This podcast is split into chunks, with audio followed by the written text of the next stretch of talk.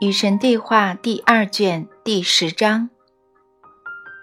我等了很久了。自从你告诉我第二卷将会谈论各种全球性问题，我就想到你会谈到这些。那么，在我们审视人类政治之初，我能问一个看起来可能显得特别低级的问题吗？问题没有高低贵贱之分，问题就像人一样。你说的真好。那我问啦，实行以本国既得利益为基础的外交政策有错吗？没有。首先，从我的立场来看，没有什么是错的。但我明白你的意思，所以我将会按照你的意思来回答。我将会这样定义错：凡是无助于你们得到你们选择要获取的身份，完成你们想要做的事情的，就是错的。我跟你说的对和错，永远是这个意思，永远要放到这个语境里理解。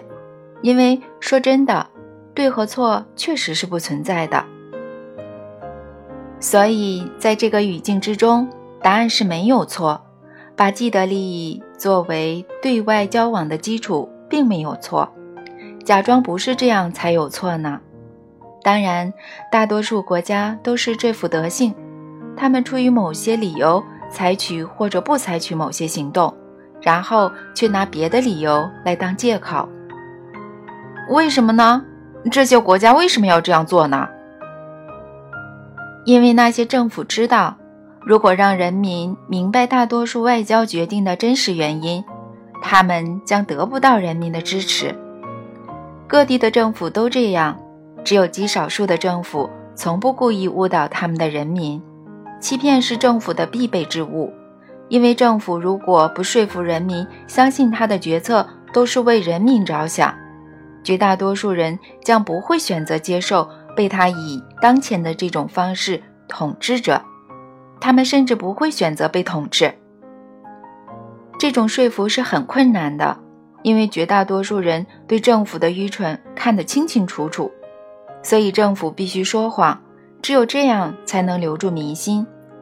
俗话说：“如果你撒的谎足够大，撒谎的时间足够久，那么谎言也会变成真相。”政府完美的展现了这句俗话的准确性。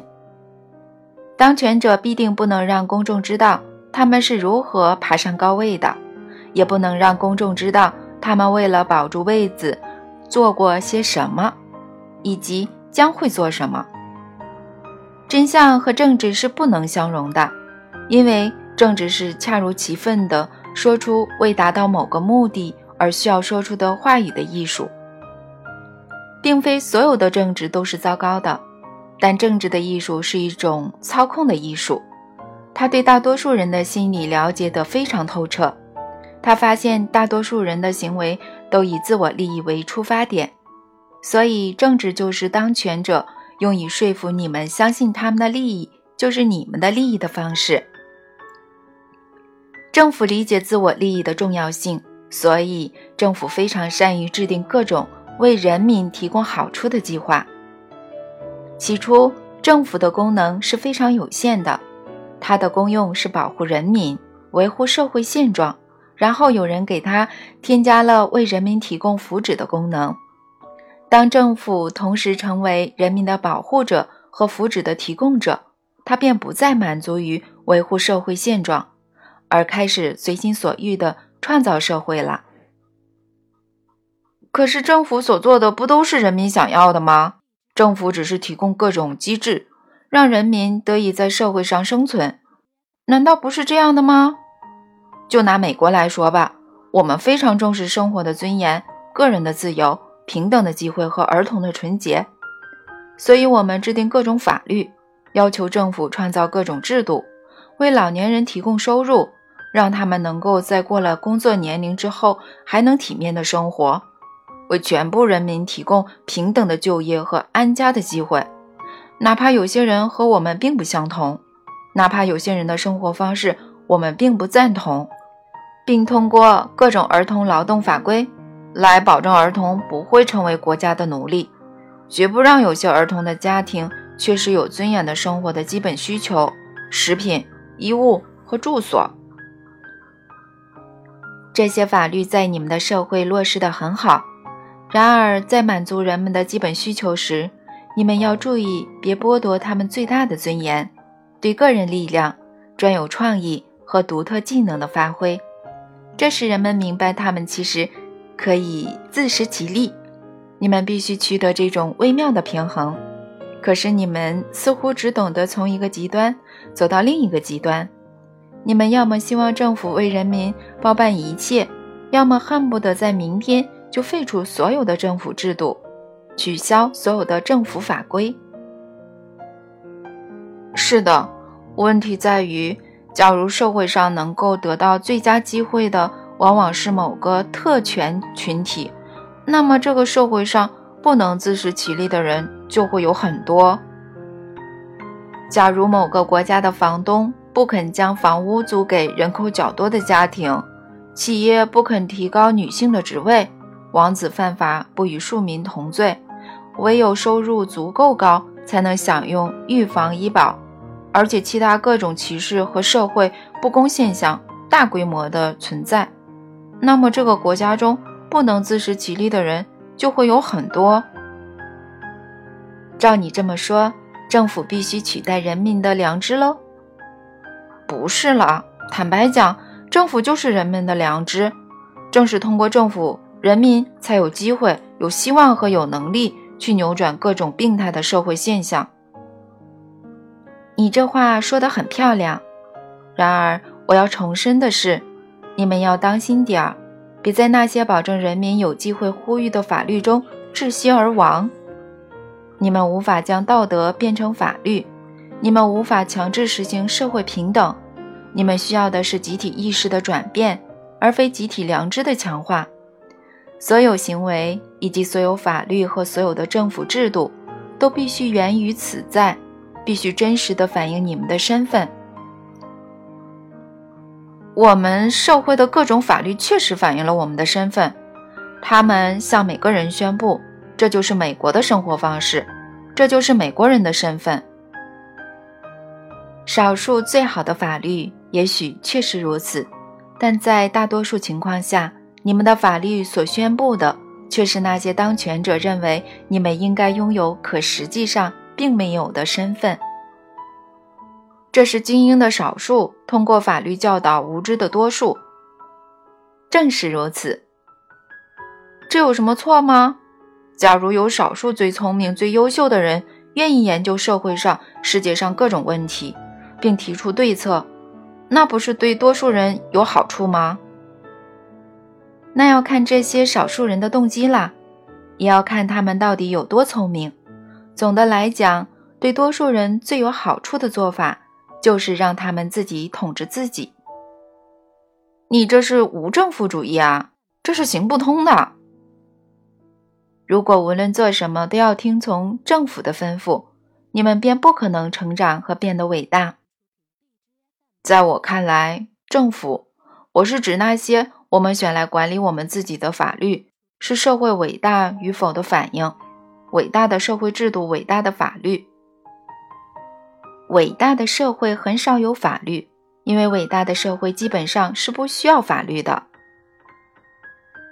可是，只有弱肉强食的原始社会才真正没有法律啊！人类用法律来规范赛场，确保参赛者。不管是强是弱，只要真正站在正义一方，就能获胜。如果缺乏共同认可的行为规范，我们如何能够共存呢？我并不是建议你们的世界不要行为规范或者制度，我是建议你们可以对自我利益有更高尚的理解和更宽泛的定义，并以此作为各种制度和规范的基础。绝大多数法律所维护的，其实是那些最有权势者的既得利益。我们不妨以吸烟为例子来说明这个道理。现在法律说你们不能种植和使用某种植物——大麻，因为政府这么告诉你们，它对你们无益。然而，这个政府又说你们完全可以种植和使用另外一种植物——烟草，这并不是因为烟草对你们有益。实际上，政府本身说烟草是有害的，而可能是因为你们向来有种植和使用烟草的习惯。前者违法和后者合法的真正原因跟健康毫无关系，它只跟经济有关，也就是说，它只跟权力有关。因此，你们的法律反映的并非你们的社会对其自身的认知和期望，你们的法律反映的是。权力的本质。你这话说的有点武断吧？你挑选的这种情况矛盾是很明显，但大多数情况不是这样的。恰好相反，大多数情况正是这样的。那有什么解决办法吗？制定尽可能少的法律。法律真的是束缚。大麻之所以违法。表面的理由是跟健康有关，实际上，大麻的成瘾程度和对健康的危害程度并不比香烟或者酒精高，而后两者则受到法律的保护。那么，法律为什么要禁止大麻呢？因为如果法律允许大麻的种植，那么世界上有过半从事棉花种植业、尼龙和人造丝制造业、木材业的人。都将会丢失饭碗。大麻其实是你们星球上最有用、最强壮、最结实、最耐用的原料之一。你们用别的原料制造不出更好的布料、更牢固的绳索、更容易种植与收割的纸浆来源。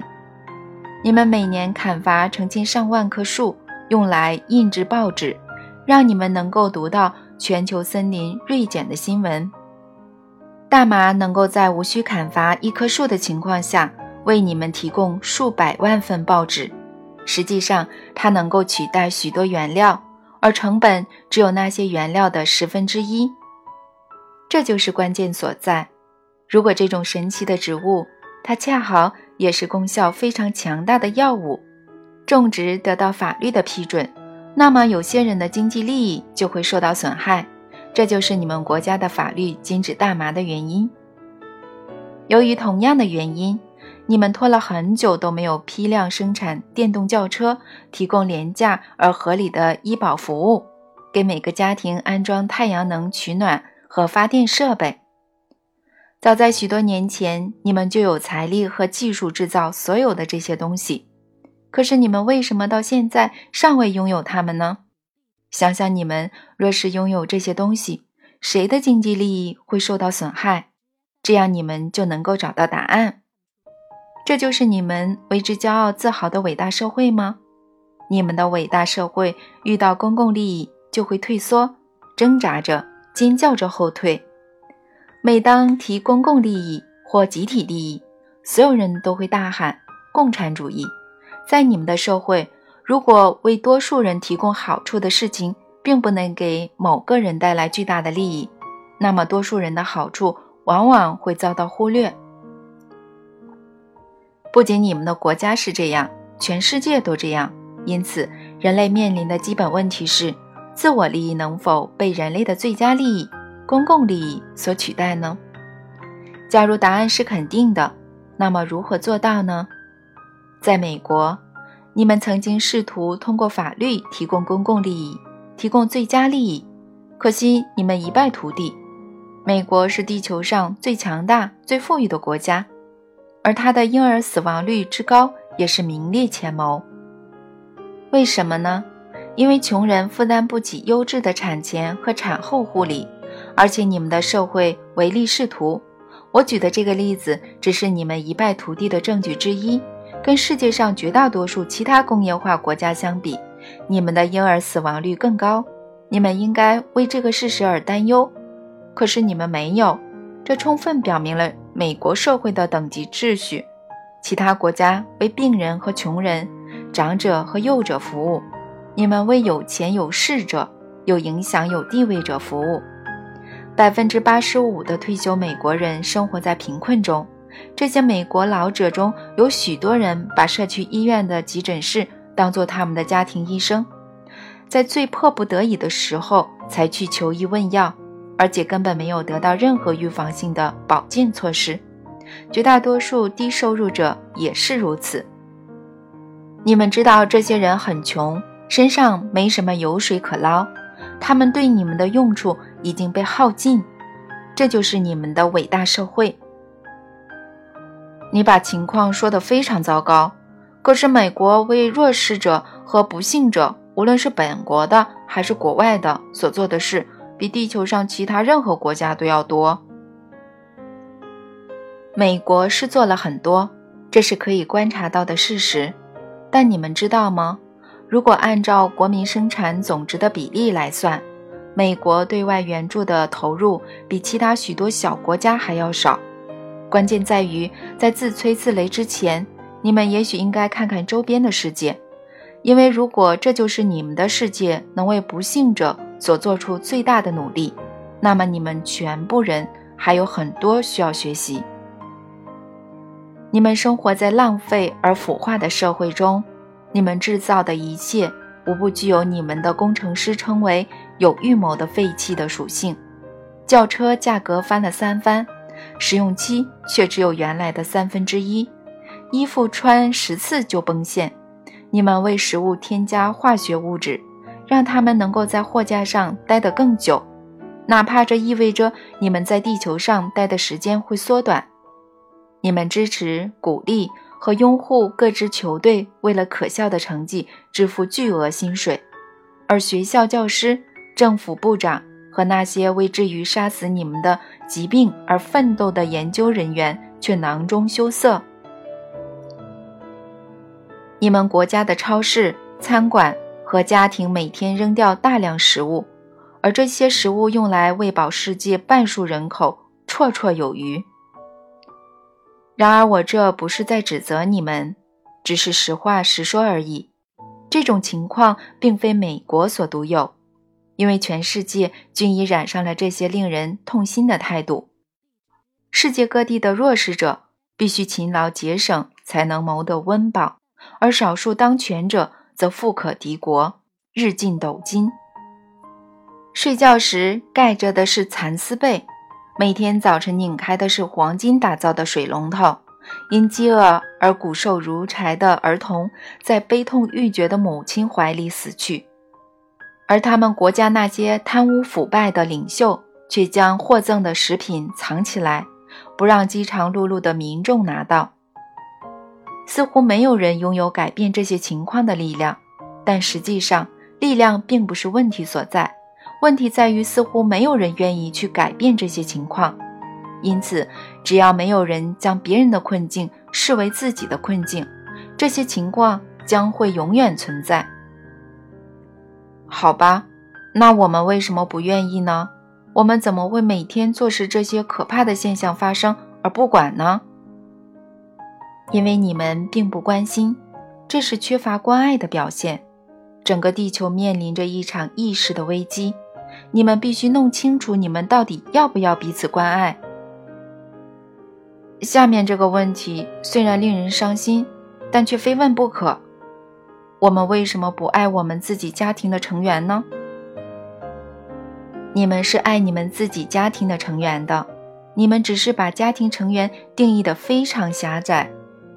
你们并不认为你们自己是人类大家庭的成员。所以，人类大家庭的问题并非你们自己的问题。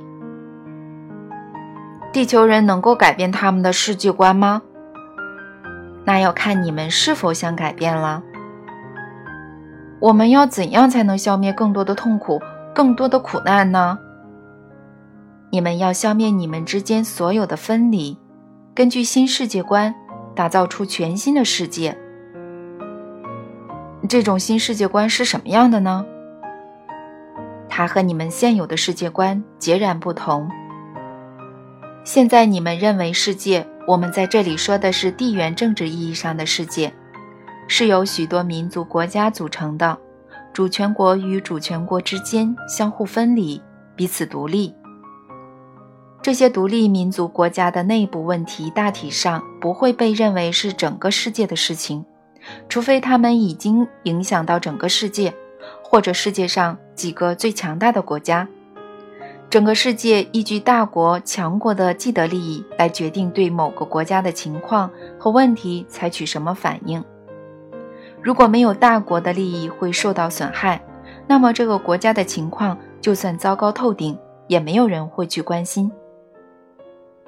每年成千上万的人可以死于饥饿，成百上千的人可以死于战争，暴君可以扫荡乡野，独裁者及其手下的武装匪徒可以强奸、抢劫、杀人，政府可以剥夺人民的基本权利。而你们其他人坐视不管，你们说这是内部问题。但是，但是，当你们在该国的利益处于险境，当你们的投资、你们的安全、你们的生活质量受到威胁，你们就会动员整个国家的力量，并试图说动世界其他国家，冲向那连天使也不敢踏足的地方。然后你们会说出巨大的谎言。宣称你们的所作所为是出于人道主义考虑，是为了帮助世界上受压迫的人民，可是实际上你们只是在保护你们的利益而已。我这句话是有凭据的。凡是和你们的利益无关的地方，你们从来不去关注。这个世界的政治机器就是靠自我利益发动的，还能有其他的新的动力吗？如果你们希望你们的世界发生变化，那么必须找到新的动力。你们必须开始将别人的利益视为你们自己的利益。唯有当你们重新建构全球的政治格局，并居之统治你们自己时，这种情况才会发生。你说的是全球统一的政府吗？是的。